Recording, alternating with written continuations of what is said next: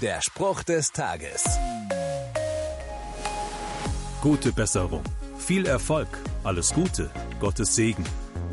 Das sind Wünsche, die ich immer wieder auf Karten lesen kann und auch selbst schon geschrieben habe.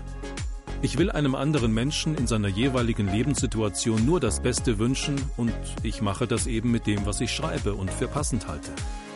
Judas macht das auch. Er schreibt an Menschen, die an Jesus Christus glauben, ich wünsche euch, dass Gottes Barmherzigkeit, sein Friede und seine Liebe euch immer mehr erfüllen. Was für ein Wunsch. Kann es etwas Besseres geben, als von Gottes Barmherzigkeit, Friede und Liebe erfüllt zu sein? Also ich finde nicht. Deshalb wünsche ich dir das heute auch. Der Spruch des Tages steht in der Bibel. Bibellesen auf bibleserver.com.